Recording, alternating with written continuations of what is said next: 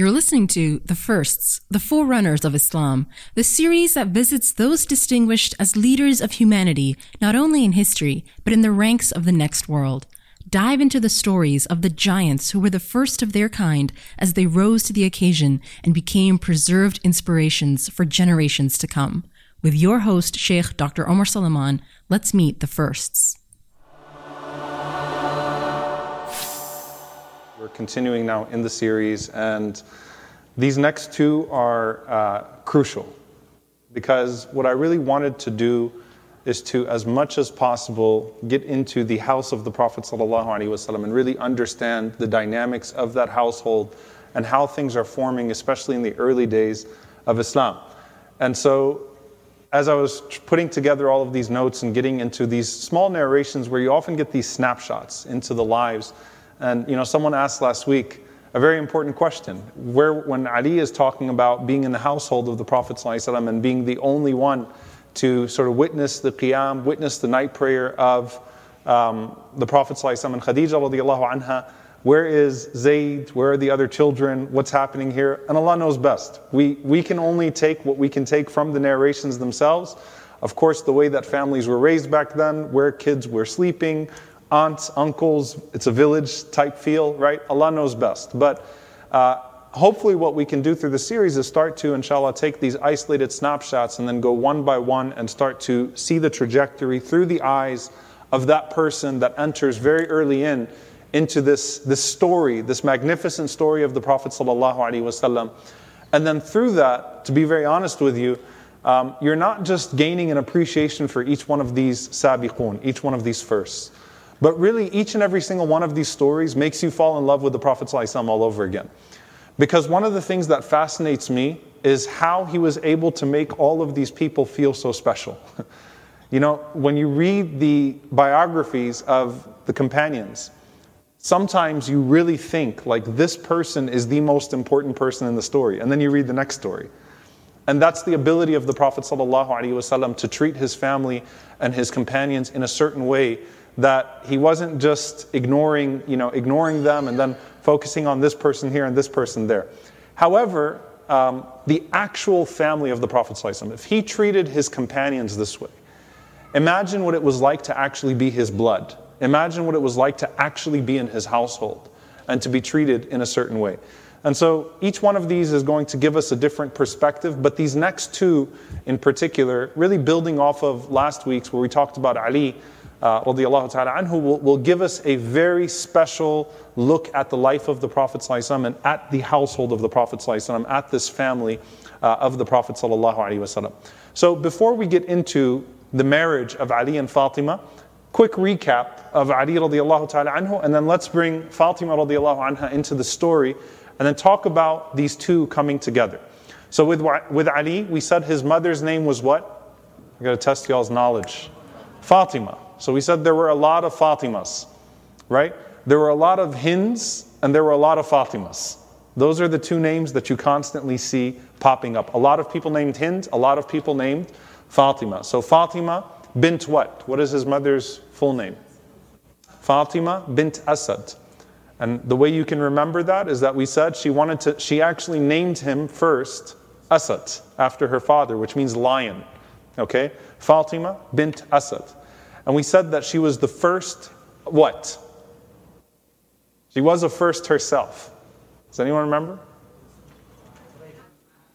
The first, not Qurayshi Muslim, the first Hashimi woman to accept Islam. Hashim was the tribe of the Prophet ﷺ, Banu Hashim. So she was the first woman who was a Hashemite from the actual family of the Prophet ﷺ, uh, from his tribe to accept Islam, and we said that she was about the 11th person, the 10th or the 11th person uh, to enter into Islam when you look into the order. Uh, also, another mother like figure to the Prophet.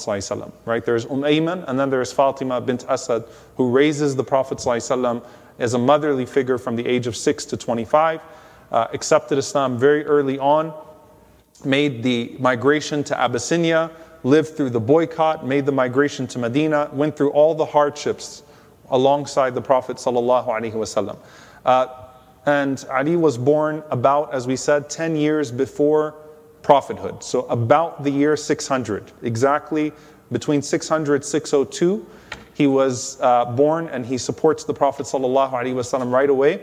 We talked about how the Prophet, peace be upon him, brought Ali radiallahu into the house. He told his uncle Al Abbas, let's go to Abu Talib and help him out with his poverty. So let's, t- let's take two of his children and raise them ourselves so that Abu Talib could deal with the poverty in his household. The Messenger of Allah goes with Al Abbas and they take Ja'far, or uh, the Prophet walks up to Ali and grabs him. Al Abbas walks up to Ja'far and he takes him, and both of them would raise those two until they reached their adulthood. And we also said that one of the miracles is that Khadija did not breastfeed Ali, uh, which would have made her, which would have made him haram for Fatima, which would have made him like a son, effectively a son to Khadija, had she breastfed him. But for, for whatever reason, it's the, uh, the, the mercy of Allah to Ali radiallahu anhu and the wisdom of Allah and how that would play out. She never actually fed Ali radiallahu ta'ala anhu, though he was of that age and though it was natural for a child to be fed uh, by a, a, mother that, that, that had flowing milk um, in those days. So that's Ali radiallahu anhu. He comes into the house, as we said, accepts Islam right away. And that sight of the Prophet Khadija and Ali praying in front of the Kaaba, praying Qiyam all alone, there was something there. Now, let's talk about Fatima radiallahu ta'ala anha and how she comes into. And her nickname, Al Habibatu bint Al Habib, the beloved one, the daughter of the beloved one, radiallahu ta'ala anha. Uh, may Allah be pleased with her and send His peace and blessings upon her father and her mother. She was born, according to most historians, she was actually born in the first year of prophethood. Okay? So, according to um, many, of the, many of the scholars, like Ibn Abdul Barr, Al Hakim, um, Ibn Hajar, she was born the year that the Prophet ﷺ received revelation. So think about her birth, which would mean, you know, that when Khadija radiallahu anha was running up and down Hira to help the Prophet going through that stress, she could have been pregnant with her sixth child, or fifth or sixth child, because there's dispute about whether Abdullah is older or younger than Fatima or she would have been an infant. So, according to some, she was born either right before prophethood, so she was literally a baby when the Prophet received revelation, or she was born right after the Prophet ﷺ received revelation in that very first year. So, that's a special child. right? Just the circumstances of her birth to come in during that time period of the Prophet ﷺ's life where he just received revelation um, and this is a, a, gift that Allah gives to them, is special in and of itself. So she was the last of the Prophet Wasallam's daughter. Um, and I mentioned, I believe, a narration in, when we were talking about Khadija radiallahu anha that the way that the naming worked was how? Uh, the Prophet ﷺ named the boys, Khadija named the girls. And so Khadija named her Fatima. Who can guess why? Because guess what Khadija's mom's name was? Fatima. so her mother was Fatima bin Zaida. So Khadija named her uh, after her mother, radiallahu ta'ala anha. And the word Fatima has an interesting meaning to it. So we said Khadija means what? I'm going to keep on quizzing you guys on the past halaqah so you can get it in, inshallah. We said Khadija means what? Does anyone remember what the name Khadija means? See, Wanda's going through her notes. Where are you guys at? Where's everyone? premature. premature. Khadija means premature. So, and it's a very, there's no one else named Khadija. All right, so the indication is that she was born very early for her to be given the name Khadija, premature. Fatima comes from the, the, the, the term Fatim, which is a baby that is full term and weaned. It's like the opposite. It's really interesting. Khadija is premature. Fatima is full term and weaned. Um, and you know, it's really you know, so, so some of the scholars, or some of, and really, you're not really looking at Islamic scholars here. You're looking at. I was reading what some of the scholars of language said. They said that it could be that the Arabs used this name to indicate a very healthy girl, that a girl was healthy, full. Obviously, or you're naming after another Fatima, um, but that that's the origin of it, right? Full term, weaned uh, went through the whole process of, uh, of, of, being a baby. But of course, as we said in the, the case of Fatima, it's after the mother of Khadija. And Abu Huraira anhu says something very beautiful. He said that uh, verily Allah has weaned Fatima and her offspring off from fire, from, from the fire of Jahannam from her birth. So Allah has weaned her and her children off of that, that she would not uh, touch it or, or, or, uh, or drink from any of its punishment. So let's go through the children of the Prophet right quick and Khadija. First child is who? You guys are going to make this halaqah so much longer. So if you know the answer, I suggest that you say it. Or if you think you're close, you say it.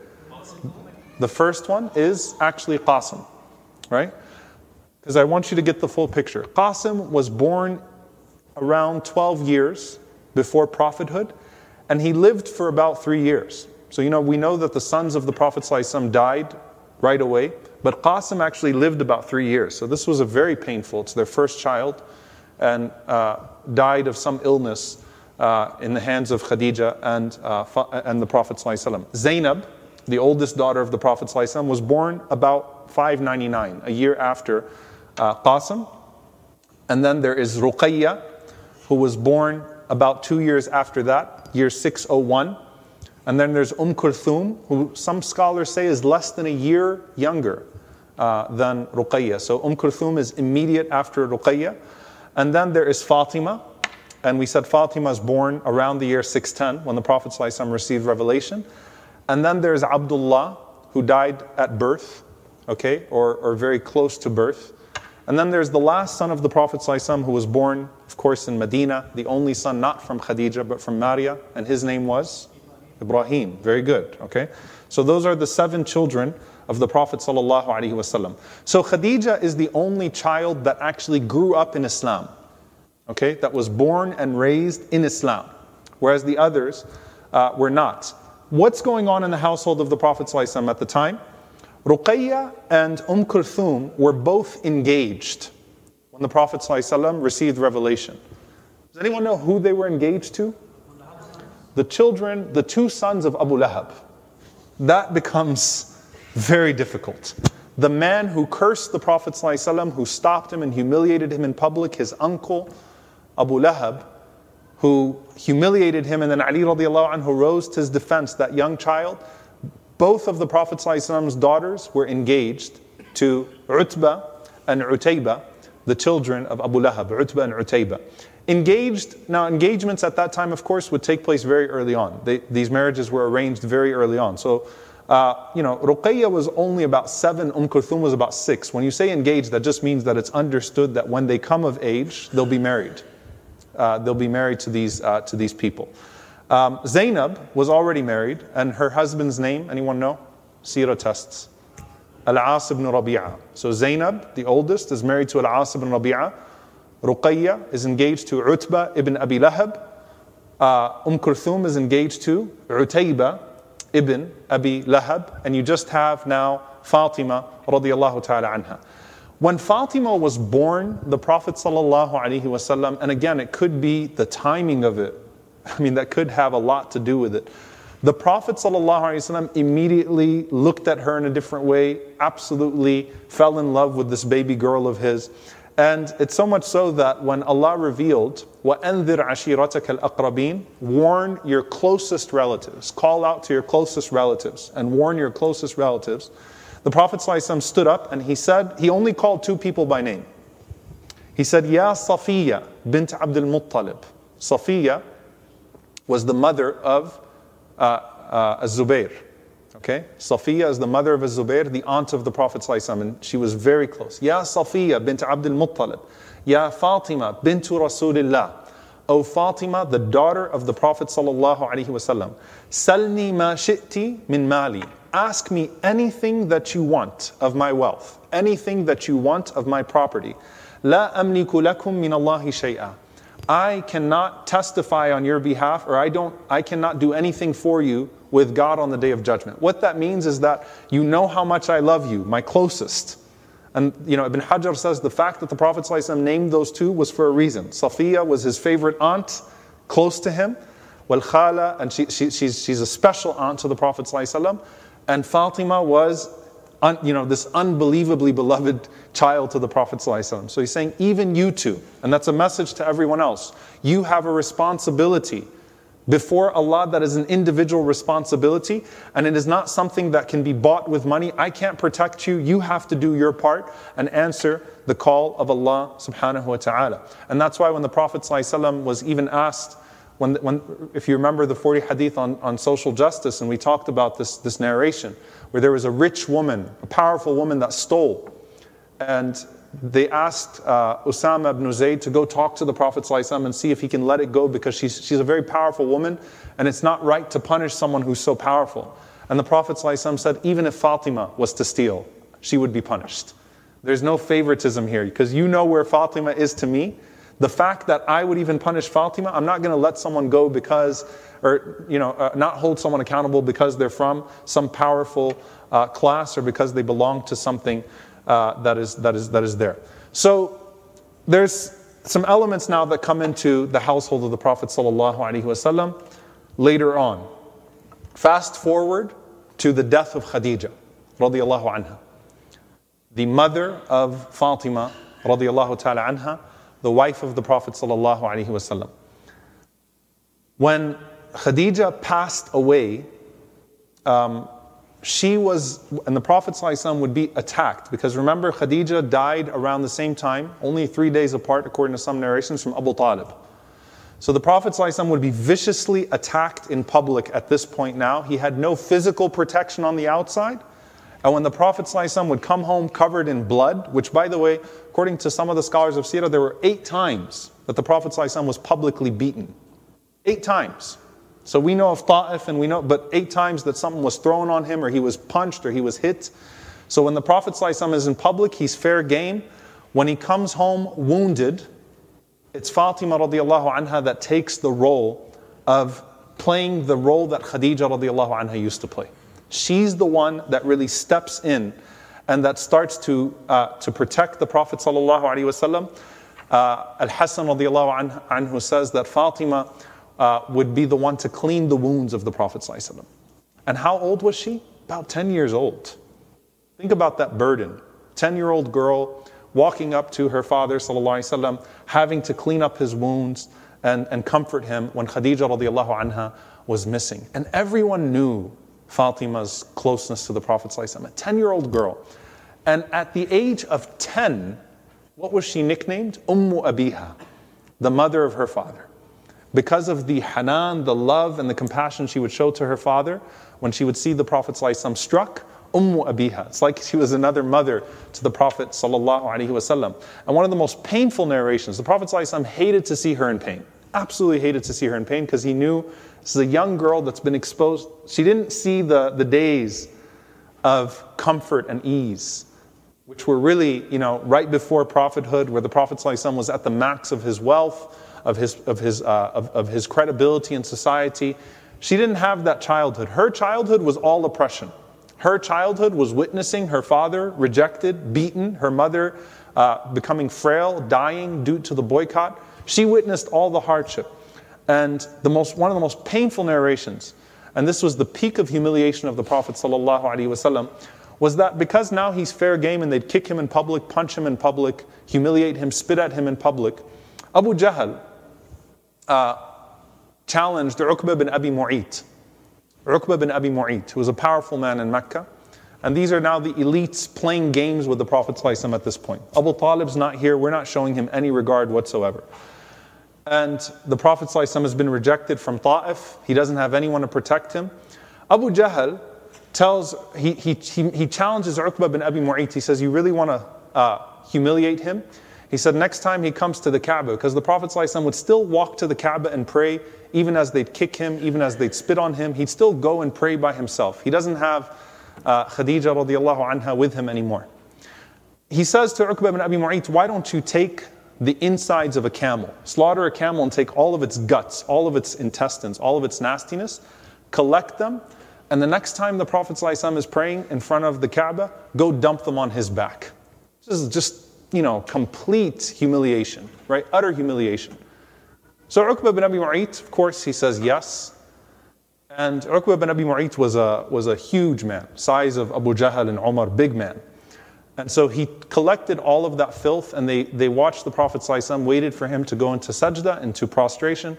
And then he came and he dumped it all on the back of the Prophet ﷺ. And it was so heavy on the back of the Prophet ﷺ that it caused his body to collapse. So it wasn't like just the filth, right? Complete humiliation. Ibn Mas'ud radiallahu anhu, he narrates this incident because Ibn Mas'ud was someone that was almost beaten to death already next to the Kaaba. We'll talk about him at some point. He was a small man, didn't have a tribe, didn't have any protection. So he goes to the house of the Prophet ﷺ to, to, to let the household know what had happened. The only one he finds, 10 year old girl, Fatima, anha, and tells Fatima that your father, you know, what, what, what's happening to her father, that your father has been crushed by these camel guts, he's being humiliated, everyone's laughing at him, mocking him. And Fatima, radiallahu anha, comes running out of her house to the haram, goes to the Prophet, ﷺ, crying so heavily and scratching the guts off of the back of the Prophet. ﷺ. Think of that scene. Right? This is the daughter of the woman that held him when he received revelation. And think about how painful it was for the Prophet. ﷺ. Right? This is, you never want to see your children see you like that, right? This is a next level of humiliation. So, and this is a long narration, the Prophet, ﷺ, this was one of the only times he actually prayed against his people, meaning he prayed against Abu Jahl, made dua against him. It, it's not often that the Prophet ﷺ makes dua against an oppressor. Almost always his prayers are for them. But he actually makes dua against Abu Jahl and Uqba bin Abi Mu'ayt in that moment. He sees the pain of Fatima radiallahu anha. He comforts her and listen what he says. He says, La tabki, don't cry. Inna Allah nasirun abaki. God will support your father. Allah will give victory to your father. Don't cry. Allah will give victory to your father. And it didn't calm her tears. So the Prophet, ﷺ, that's when he raised his hands and he prayed against Abu Jahl and Uqba bin Abi Mu'ayt and those that had humiliated the Prophet ﷺ in front of uh, his father. Another narration uh, after Khadija had died where the Prophet ﷺ sees uh, Fatima radiallahu anha again. This is a girl that's been through what no girl should have to go through, right? That deeply loves her father, witnessed that pain. And he says to her, كَيْفَ تَجِدِينَكِ يَا بُنَيَّتي How are you, O my daughter? And she says, uh, إِنِّي لَوَجِعَ I'm in pain. وَإِنَّهُ لَيَزِيدُ مَا بِي أَنَّ مَالِي طَعَامٌ أَكُلَهُ Said, what's increasing my pain even is we don't even have food to eat.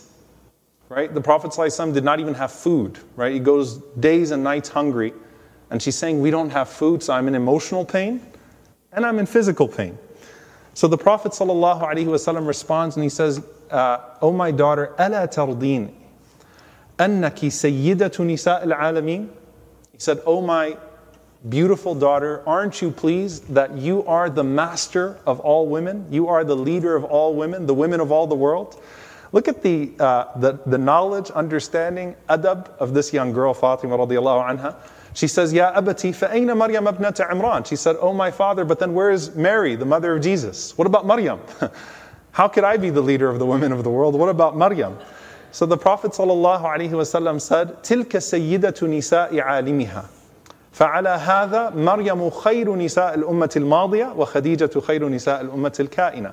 He said that she was the leader of the women of her time. And in that sense, Maryam was the best woman of her times, and Khadija was the best woman of her times. So there's a difference between Sayyida and Khayru. The best woman of all time is Maryam, and the best woman of her time is your mother Khadija. And Fatima radiallahu anha is one of those who perfected her faith.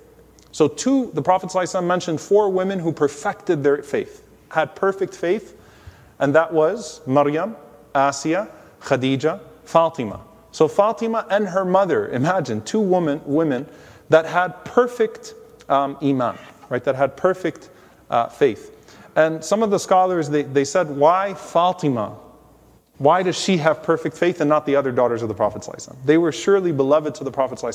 But why Fatima? And some of the scholars, they, they said, number one, this is a gift from Allah that Allah gives to people, right? This is Fatima would exert herself in worship, and you'll see her in her lifetime. She resembles the Prophet more than any other human being.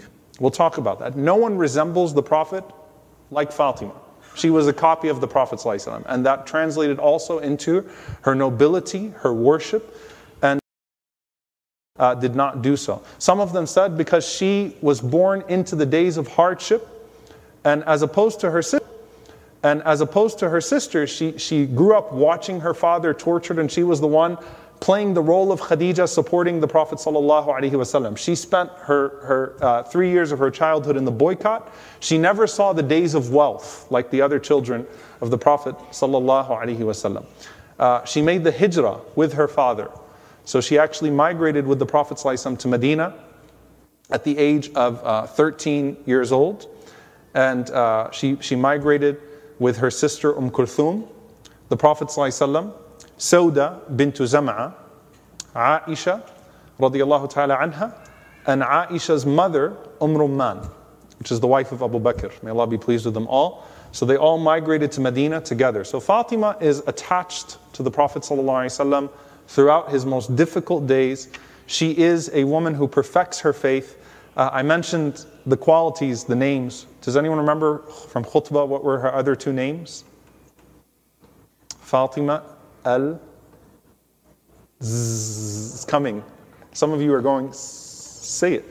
It's okay. Zahra, which means the radiant face. She had a radiant face like her father. Fatima radiallahu anha, when you looked at her face, it was just full of, of nur, full of light, just like the face of the Prophet. And also, there's one more.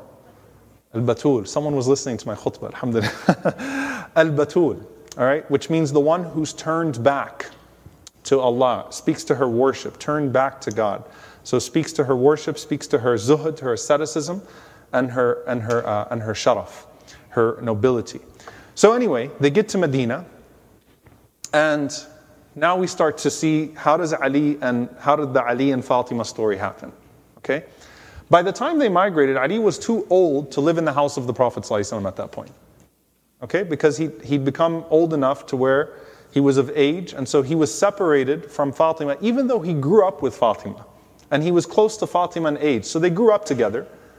But Ali radiallahu anhu had moved on. And that's why when they got to Medina, the Prophet paired him off with Sahl ibn Hunayf as, as a brother. And uh, the home of Kulthum ibn al-Hadim, a man by the name of Kulthum ibn al-Hadim, that's where all the young single guys stayed in Quba. So when they made hijrah, all the young singles went to the house of Kulthum ibn al-Hadim radiallahu ta'ala anhu. So when the Prophet ﷺ got to Medina at that point, again, Ali radiallahu anhu is grown. He lives outside of the house of the Prophet ﷺ. As for Fatima radiallahu anha, she still lives in the house of the Prophet ﷺ. So when they're building the house in Medina, she's there. She's right there with the Messenger sallallahu alaihi wasallam. And what was the love of the Prophet ﷺ like for Fatima? It was to a point that it used to make the others in the family of the Prophet ﷺ a little jealous. Okay, and Ali radiallahu anhu was one of them. Uh, Usama ibn Zayd, radiallahu anhu, he says that one day I was sitting, so this is now before Ali marries Fatima. We were in, uh, we're, we're, in Medina, and Ali and Al Abbas sought permission, the uncle of the Prophet, and Ali sought permission to enter. So they came in, and um, the Prophet asked Usama, Do you know why they're coming at this time? They said, no. He said, No. So they came in and they sat, and they said to the Prophet ﷺ that we've come to you to ask you, who is the most beloved of your family to you? We were having a, a debate, trying to figure out who do you love most uh, from your family. Now, there's a similar narration where Amr ibn al-As asked the Prophet Man ahabbu nasi ilayk, who's the most beloved of people to you? And he said, Aisha, his wife. And then he said, Abu Bakr, Abuha, right? And then Umar. Here, it's like very specific, like from the family. So the Prophet sallallahu alaihi wasallam, um, he said, um, "Ahabu ahli ilayya Fatima." He said, "The most beloved of my family to me is Fatima." my daughter. It was really interesting because in the other narration, when he responded to Amr, Amr said, No, no, no, I mean from the men. Like it was weird for you to say that you loved your wife and you loved your daughter that much, right? So they had a similar understanding. Said, Ya Rasulullah, we're not talking about that. We're talking about from the men. we get you love your daughter Fatima. There's no, there's no comparison to her.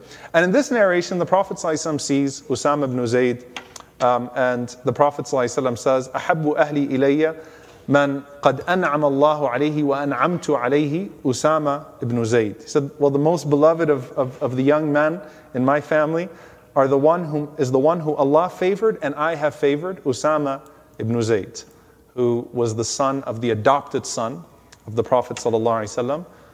Who was Usama's mother? See if someone can catch it. We talked about her. Umm Ayman. Good. So Usama ibn Zayd. So the Prophet ﷺ was talking about Usama ibn Zayd.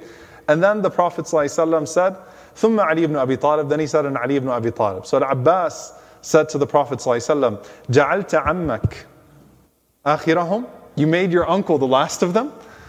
And you talked about Fatima and then Usama and then Ali and then you left me out. I'm your uncle. So the Prophet ﷺ said, لِأَنَّ عَلِي قَدْ سَبَقَكَ بِالْهِجْرَةِ He said, Ali made hijrah before you. Ali migrated before you. It took Abbas some time to embrace Islam and to come. So the Prophet ﷺ said that. What does this mean now? What are the implications? Here's some beautiful narrations about what this would look like in Medina. Thoban radiallahu anhu, he narrates, he said, when the Prophet ﷺ would leave Medina, the last person he would sit with is Fatima. And when he returned, the first person he would sit with was Fatima. Anytime the Prophet ﷺ left Medina, last person he's going to sit with is his daughter, Fatima. First person he's going to sit with when he comes back is his daughter, Fatima. Abu Tha'laba gets more specific. He says when the Prophet ﷺ used to go on a journey or a battle, the first thing the Prophet ﷺ would do was he'd go to the masjid, pray two rak'ahs, then he would go to the house of Fatima and he'd take his time. so it's not like he just kind of go say Assalamu alaikum. This is after Fatima would move on, obviously, and get married. But it just shows you the love and the preference. And then he would visit his spouses, sallallahu alaihi wasallam. So before he would even go to his azwaj, before he'd even go to his wives, he'd go to his daughter, Fatima, radiallahu ta'ala anha. The last person to see before traveling, the first person to see when he got back, even when she got married, that was the, the place of Fatima uh, radiallahu ta'ala anha. And what a father the Prophet ﷺ is. You want a lesson in fatherhood, just like everything else, he sets the standard. Uh, here's what Aisha radiallahu anha says about Fatima and the relationship with the Prophet ﷺ. She says, ما رأيت أحدا أشبه سمتا ولا دلا ولا هديا برسول الله صلى الله عليه وسلم في قيامه وقعوده من فاطمة بنت رسول الله. She said, I've never seen a person who resembled the Prophet صلى الله عليه وسلم in his look, in his walk, in his guidance, in his character, in everything that he did. Even in his standing up and sitting down, the way the Prophet ﷺ would sit down and the way he'd stand up, Fatima looked exactly like him. She acted exactly like him. She was, she was a copy of the Prophet ﷺ. And then Aisha says, وَكَانَتْ إِذَا دَخَلَ عَلَيْهِ قَامَ إِلَيْهَا When she would enter into a room, no matter what the Prophet ﷺ was in the middle of, he would stand up for her. فَقَبَّلَهَا And then he'd walk up to her and he'd kiss her on the forehead. And then he would hold her hand فَأَجْلَسَهَا فِي مَجْلِسِهِ and the Prophet ﷺ would sit her down where he was sitting. Look at this honor. And she says about Fatima radiallahu anha, she says, وَكَانَتْ إِذَا دَخَلَ عَلَيْهَا And when the Prophet ﷺ would enter upon any gathering or any setting that she was in, she would rush. قامت min majlisiha. She would stand up, she'd rush to the Prophet ﷺ. قبلته, she'd kiss him on the forehead.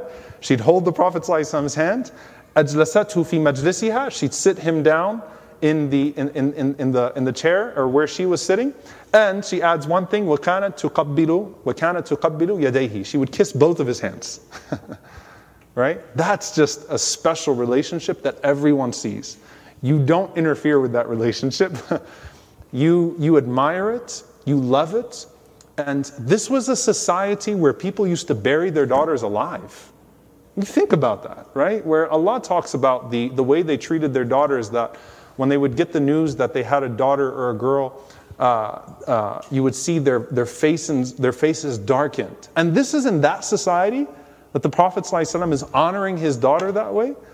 What a father, right? And you can't, I can't think of any father that does that for his daughter to that extent, right? And that's a lesson for all of us, especially SubhanAllah, you know, it's it part of that, part of that was certainly the loyalty of the Prophet.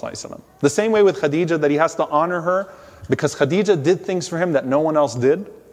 Fatima did things for the Prophet that no one else did. And the Prophet honored that uh, to, to, to a great extent. So, anyway, uh, Ali and Fatima uh, grew up together. Now, let's get to the marriage. When does the marriage take place? The Battle of Badr just took place. They're in Medina. There was a great incident of sadness, of tragedy that happened on the day of Badr. Does anyone know what it was?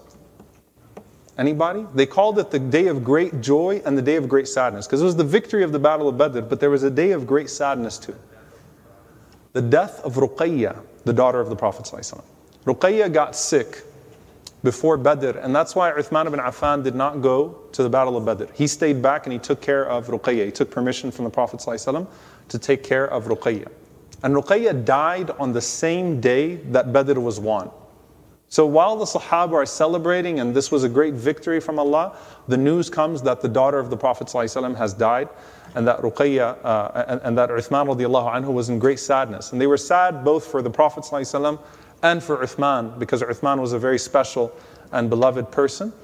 What did the Prophet ﷺ do after the death of Ruqayya? He married Umm Kulthum. Uh, Uthman radiallahu anhu, the Nurain, the possessor of two lights, married Umm Kulthum radiallahu ta'ala anha, the next daughter of the Prophet ﷺ. So at this point now, Zainab is still in Mecca. She's with Al-As ibn Rabi'ah. Ruqayya was married to Uthman, actually went to Abyssinia with Uthman, passed away. Umm Kulthum has moved out from the house and lives with, uh, with, with, with her husband Uthman radiallahu ta'ala anhu. So Fatima is the last one in the household of the Prophet now, can you imagine if, if you love the Prophet, right, and you saw how much he loves this girl, and she is the female version of him? can you imagine how many people wanted to marry Fatima? Anha? So, at the top of that list, Abu Bakr and Umar both proposed for the hand of Fatima. Right? Both of them came to the Prophet ﷺ, first Abu Bakr and then Umar, and they asked for her hand. The Prophet ﷺ said, Intadir biha al He said, just wait, give me some time. And then the Prophet ﷺ said, she's young, meaning he had someone else in mind. When the Prophet ﷺ turns away Abu Bakr and Umar, something's up. that means he has someone else in mind for her, right? Because you're not going to turn away Abu Bakr and Umar unless there's something special planned. And of course, Abu Bakr and Umar are closer to the age of the Prophet. ﷺ. So there's someone else that the Prophet ﷺ has his eye on. So, uh, how do we get Ali into the picture? One of the coolest things about this long narration is narrated by Al Hassan. So, it's how I met your mother, narrating from Ali, Fatima, how my parents met or how they got married, right? So, Ali radiallahu anhu says that I thought about it, but I was like, he turned away Abu Bakr and Umar? No way I have a chance. Right? So it, whoever he's got his eye on, it's not me.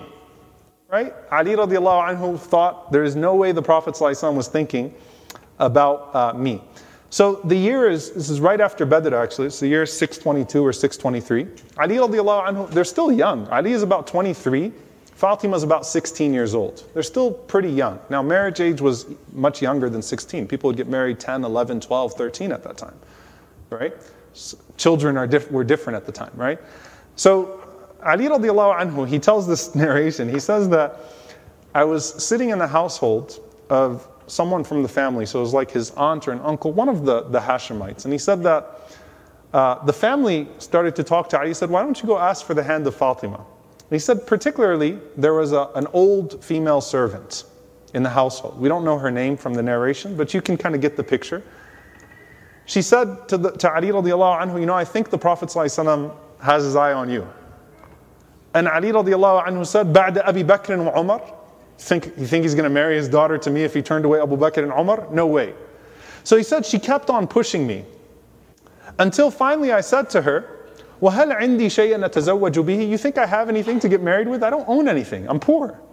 Remember we talked about the poverty of Ali. So even if I went to the Prophet ﷺ, I don't even have enough for a mahar, for a dowry, for a gift, for a wedding. I can't afford anything. How am I going to go to the Prophet ﷺ? She said, listen, if you go to the Prophet ﷺ, he'll, he'll marry his daughter to you. So maybe she had a hint or whatever it is, but she said he will do it. And then Ali radiallahu anhu says, Abu Bakr, Umar, and Sa'ad ibn Mu'adh, Sa'ad, one of the chiefs in Medina, they all encouraged me to go ask for her hand. So, meaning either the Prophet ﷺ confided in Abu Bakr and Umar that he is the one, or they just had a feeling like he's, he's probably got his eye on you, right? So, after all of these people tell him to go to the Prophet ﷺ, he said, Finally, I gathered the courage to go to him to ask for her hand. So he said, I got to the house of the Prophet ﷺ, feeling confident, I can do this. Imagine the pep talks to himself. He says, I sat in front of the Prophet ﷺ and he said, I completely went silent. I could not say a word. And he says, Jalalatan wahibatan ila Rasulillah. Just out of the glory and, and the respect, the love of the Prophet. I couldn't say a word. So he says, I sat in front of the Prophet and I stuttered a few times, mumbled a few words, and the Prophet was looking at me. So after some time, the Prophet says, uh, Ma ja'a bika yabna ammi. What brought you to me, O son of my uncle? And Ali radiallahu anhu, who was so eloquent, one of the most eloquent men amongst the companions of the Prophet ﷺ, he said, I tried to say a few words and I made no sense whatsoever. and I was shaking, sweating, nervous, shivering. The Prophet ﷺ said, Alaka bihaja, do you have, do you need something? Are you okay? And he said that I still couldn't say anything. So he said, finally, the Prophet ﷺ, uh, he smiled at me and he said, لَعَلَّكَ جِئْتَ لِتَخْطُبَ فَاطِمَةً Maybe you came to ask for Fatima's hand. he knows why he's there, right? So he, I'm going to make it easy for you. Fatima. He said, Maybe you came to ask for Fatima's hand in marriage. So he said, I put my head down and I said, Na'am, Ya Rasulullah, yes, O Messenger of Allah. He said, Okay, good. Do you have anything to, you have a gift? You have a mahr? Laka bi mahr? Uh, Ali radiallahu anhu said, I actually don't have a mahr. I don't have anything to get married with. So the Prophet ﷺ pointed to his dir'a, pointed to a shield. He said, You've got that, right? He said, Yeah. Prophet ﷺ said, How much is it worth? He said, About four dirhams, which is nothing, right? Four silver coins, four dirhams. Prophet ﷺ said, Go sell it and come back to me and bring that as a mahar. That's good enough for a gift. Subhanallah. Now you see Fatima, and then you see a whole community that is absolutely ecstatic to see this marriage of these two people that are so beloved to the Prophet. So the Prophet then went to Fatima. Ali radiallahu anhu, easiest proposal ever. right? Hardest and easiest ever, right? He, said, he, he only had to say a total of like four words, walks out, and he got it right? He was the one that the Prophet ﷺ had his eye on for Fatima. So he goes out. Now the Prophet ﷺ has to go to Fatima and ask Fatima if she wants to marry Ali. Fatima radiallahu anha wanted to marry Ali. But to have your father come and ask you at that, I mean, the Prophet coming to her and asking her, uh, saying, uh, you know, Ali radiallahu anhu came and asked for your hand. Um, are you okay with it? Right? Fatima radiallahu anha turned red completely overtaken by hayat, by modesty, couldn't say a word. The Prophet ﷺ is dealing with two people that are not speaking and formulating this marriage, putting it all together, right? So the Prophet ﷺ, he, he made sure, and this is where the fiqhi ruling actually, that in marriage, uh, if, you know, because the woman has to consent, right? That's one of the rulings, right? But if, if you ask her, and you're very explicit and she doesn't want to actually say yes but she kind of indicates or she state then that could then that that can uh, suffice as her approval for the marriage right because the prophet ﷺ said do you have any objection and she couldn't say anything so the prophet ﷺ took that affirmed that her quietness was not because of rejection he knows his daughter but because of her modesty her hayat she just didn't want to come out and say yes right so, and there's a very funny uh, narration. Um, while they were discussing arrangements, so now the Prophet ﷺ got Ali radiallahu anhu, he got Fatima, and um, this is where the, the, the uh, I'm going to shatter your image of the Sahaba, physical image of the Sahaba a little bit, all right? So the Prophet ﷺ was talking to Fatima radiallahu anha about the marriage, and Ali radiallahu anhu was known to have a big stomach. Surprise, surprise. big man, right? Ali radiallahu anhu's biceps were cons- the biggest biceps amongst the Sahaba. They said that if you put two hands around the bicep of Ali, you couldn't close your hands. But he also had a stomach. And uh, Fatima radiallahu anha joked with the Prophet sallallahu alaihi wasallam. She says, "Zawajtani li azim al You married me to the man with the big stomach, right? So the Prophet ﷺ laughed and he said, إِنَّهُ لَأَوَّلُ أَصْحَابِي سَلَمًا وَأَكْثَرُهُمْ عِلْمًا وَأَعْظَمُهُمْ حِلْمًا Beautiful description. Prophet ﷺ said he was the first of my companions to embrace Islam, the most of them in knowledge, أَكْثَرُهُمْ عِلْمًا وَأَعْظَمُهُمْ حِلْمًا And he has great patience. Hilm is, is forbearance, the way you treat people, right? Patience with people. So Prophet ﷺ once took it as, an, even though it was a joke, he took it as an opportunity to, uh, to praise him and to speak about his, uh, his, his character. So anyway, Ali radiallahu anhu says, I went to the marketplace and I'm selling my dir'a. The only thing I own is my shield, and I'm selling my dir'a. He says, so Uthman radiallahu anhu saw me in the marketplace for sale on my shield that I'm selling my dir'a. Uthman is about to be his brother-in-law, right? Uthman is married to Ruqayya and then Umm Kulthum. So he says, Uthman anhu came to me and said, How much are you selling it for? He said, How much would you pay for it? Now he told the Prophet it was only worth four dirhams. Uthman anhu said, I'll give you 400 for it. He's trying to make things a little easier for him. Right? So Ali radiallahu said, Sure, this is great, right? Uthman's trying to be charitable, but hey, you like it, you value it. Uthman is a rich man, radiallahu anhu. He's the opposite of Ali in terms of his financial circumstances. I'll give you 400 for it. So he gave him 400, and uh, Ali radiallahu anhu said, So I gave him the dirham. And then after he gave me the 400 dirhams, he handed the shield to me and he said, This is my wedding gift to you. so he got his 400 dirhams from the marketplace and he kept his shield. So he said, I went back to the Prophet wasallam and I told him what happened. So he said, The Prophet ﷺ, da'a li Uthman. It's one of the many occasions where the Prophet ﷺ made dua for Uthman. And he said, Rahim Allahu Aba Amru. May Allah be pleased with Abu Amr referring to him. And he said he's the most generous of son in laws. Praising again the generosity of Uthman. This was Uthman. Big heart, always the first, right? To, to spend and to, when, the Prophet, when he knows even that the Prophet ﷺ would love to see that charity, this is Uthman anhu al-Ghani, uses his wealth, makes it easy for Ali radiallahu ta'ala anhu. And then comes the wedding preparation.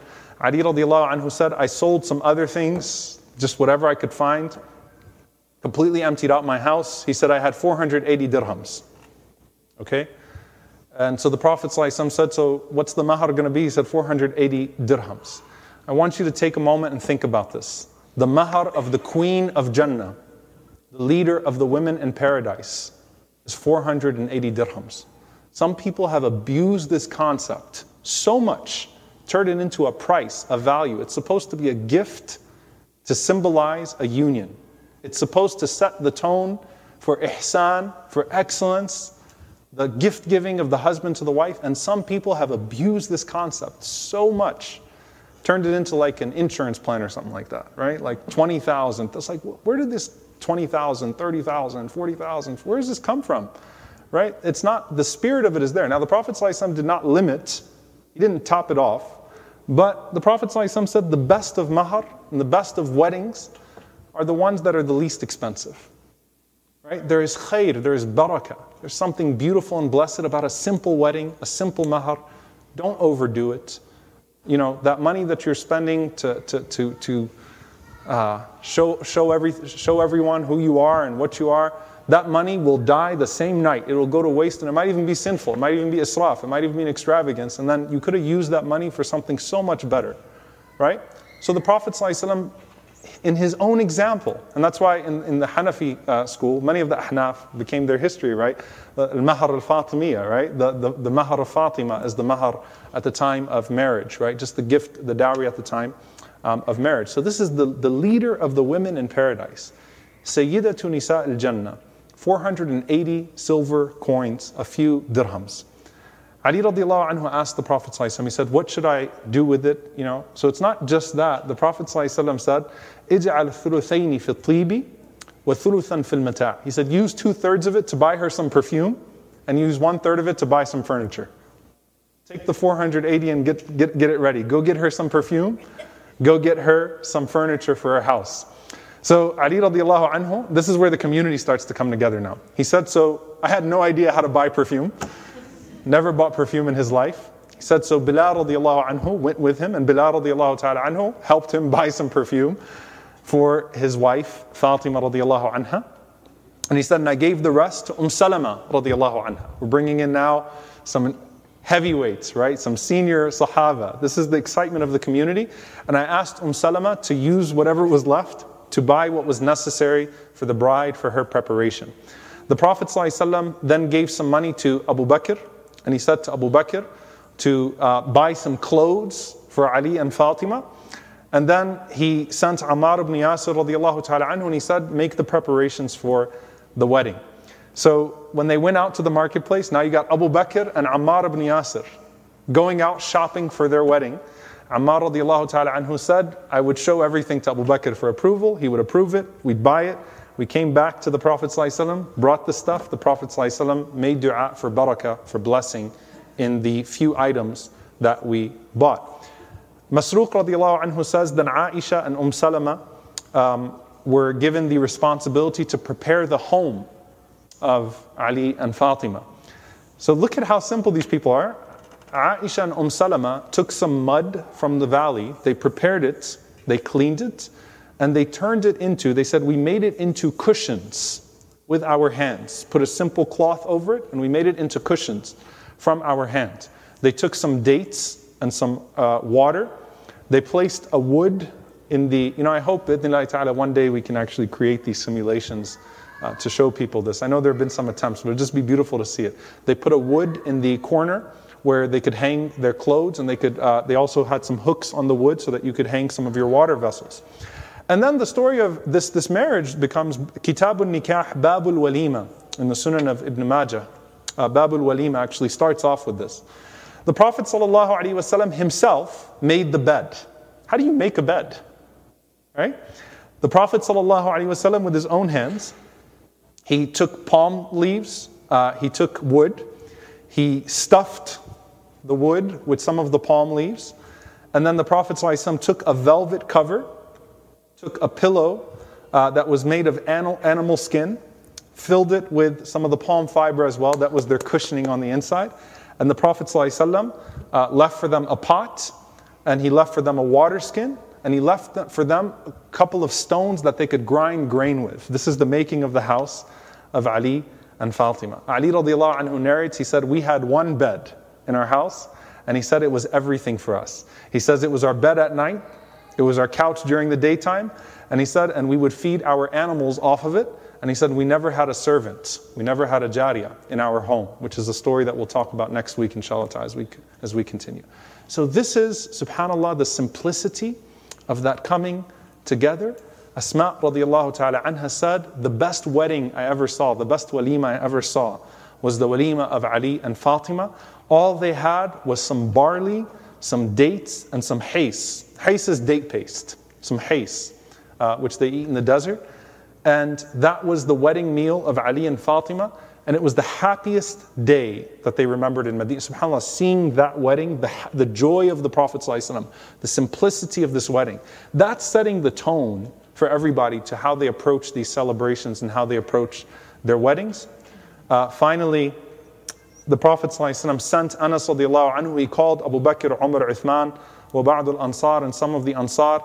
They bore witness to the wedding, and the Prophet ﷺ says, أشهدكم أني قد زوجت فاطمة من علي على أربعمائة مثقال من فضة. The Prophet ﷺ said, I bear witness, or you bear witness in front of you that I have married my daughter Fatima to Ali uh, for 400 uh, small silver uh, coins, for the 400 dirhams. The last narration I'll leave you with, with tonight, inshallah, and then next week we'll pick up, inshallah, and talk about this blessed family life. The first night, these two people who couldn't even talk to express their desire to marry one another, that was a hard wedding day. So the Prophet ﷺ told Ali radiallahu anhu at the walima, he said, Go home And he said, before you're, before you're intimate with each other, he said, wait for me and I'll come to you. All right? So Ali radiallahu ta'ala anhu said that uh, I came home and he said, Umm Ayman brought Fatima to the house. So the Prophet sent Ali to the new house, the bed. Fatima radiallahu ta'ala anha went home with Umm Ayman radiallahu anha. And he said, we sat there and we just waited for the Prophet super nervous.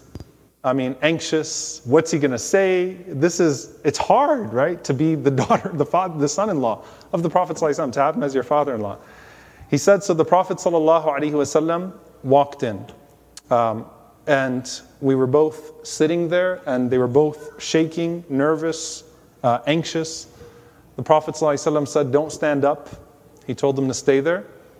He took the water in their house, the water jug. This is so beautiful, subhanAllah. He made wudu with the water. Prophet tawadda. Then he made wudu into the jug. So he told Ali radiallahu anhu to come. Ali radiallahu anhu came. The Prophet poured the water on him and made dua for him. Then he sent Ali radiallahu anhu to sit down. He told Fatima radiallahu anha to come. Fatima radiallahu anha was shivering from her hayat when the Prophet ﷺ called her. So the Prophet ﷺ comforted her. He said to her, Do not worry. He said, I've married you to the most beloved person in my family. I'm marrying you to someone, don't worry, you're okay. I'm marrying you to someone special. I'm marrying you to Ali radiallahu anhu. And the Prophet ﷺ made wudu and he poured water on Fatima radiallahu anha. He embraced her and listened to this beautiful dua and we'll end with this inshallah. What a father, subhanAllah. He said, Allahumma barik fihima. Oh Allah, bless them. Uh, fihima wa barik alayhima. Oh Allah, bless them. What in fihima is what is between them and upon them. Bless them in what is between them. And bless them in what is upon them. Wa barik fi shiblihima. And bless them in their offspring. So the Prophet ﷺ did his wudu. He wiped the water over, poured the water on her, made that dua for her, and Ali, and then the Prophet ﷺ walked out. And that was the way that this blessed union uh, came together of Ali and Fatima, the, the household of the Prophet sallallahu wasallam, Ahl al-Bayt. And inshallah ta'ala, uh, next week we'll pick up and we will continue about what came out of that household and the way that these two would live their lives. We ask Allah subhanahu wa ta'ala to make beloved to us the Prophet wasallam and his family and his companions and to allow us to be like the Prophet ﷺ and his family and his companions, to allow us to not just love them, but to allow us to also manifest those beautiful, noble qualities that we speak of. And we ask Allah subhanahu wa ta'ala to join us with them all. Allahumma ameen. This podcast was brought to you by Yaqeen Institute for Islamic Research, dismantling doubts and nurturing conviction, one truth at a time. Tune in every week to catch up on the first 11 episodes in this series and subscribe to this channel. If you like this episode, you'll love our other content. Visit yaqeeninstitute.org or download our app from the App Store. Until next time, this has been The Firsts, the Forerunners of Islam.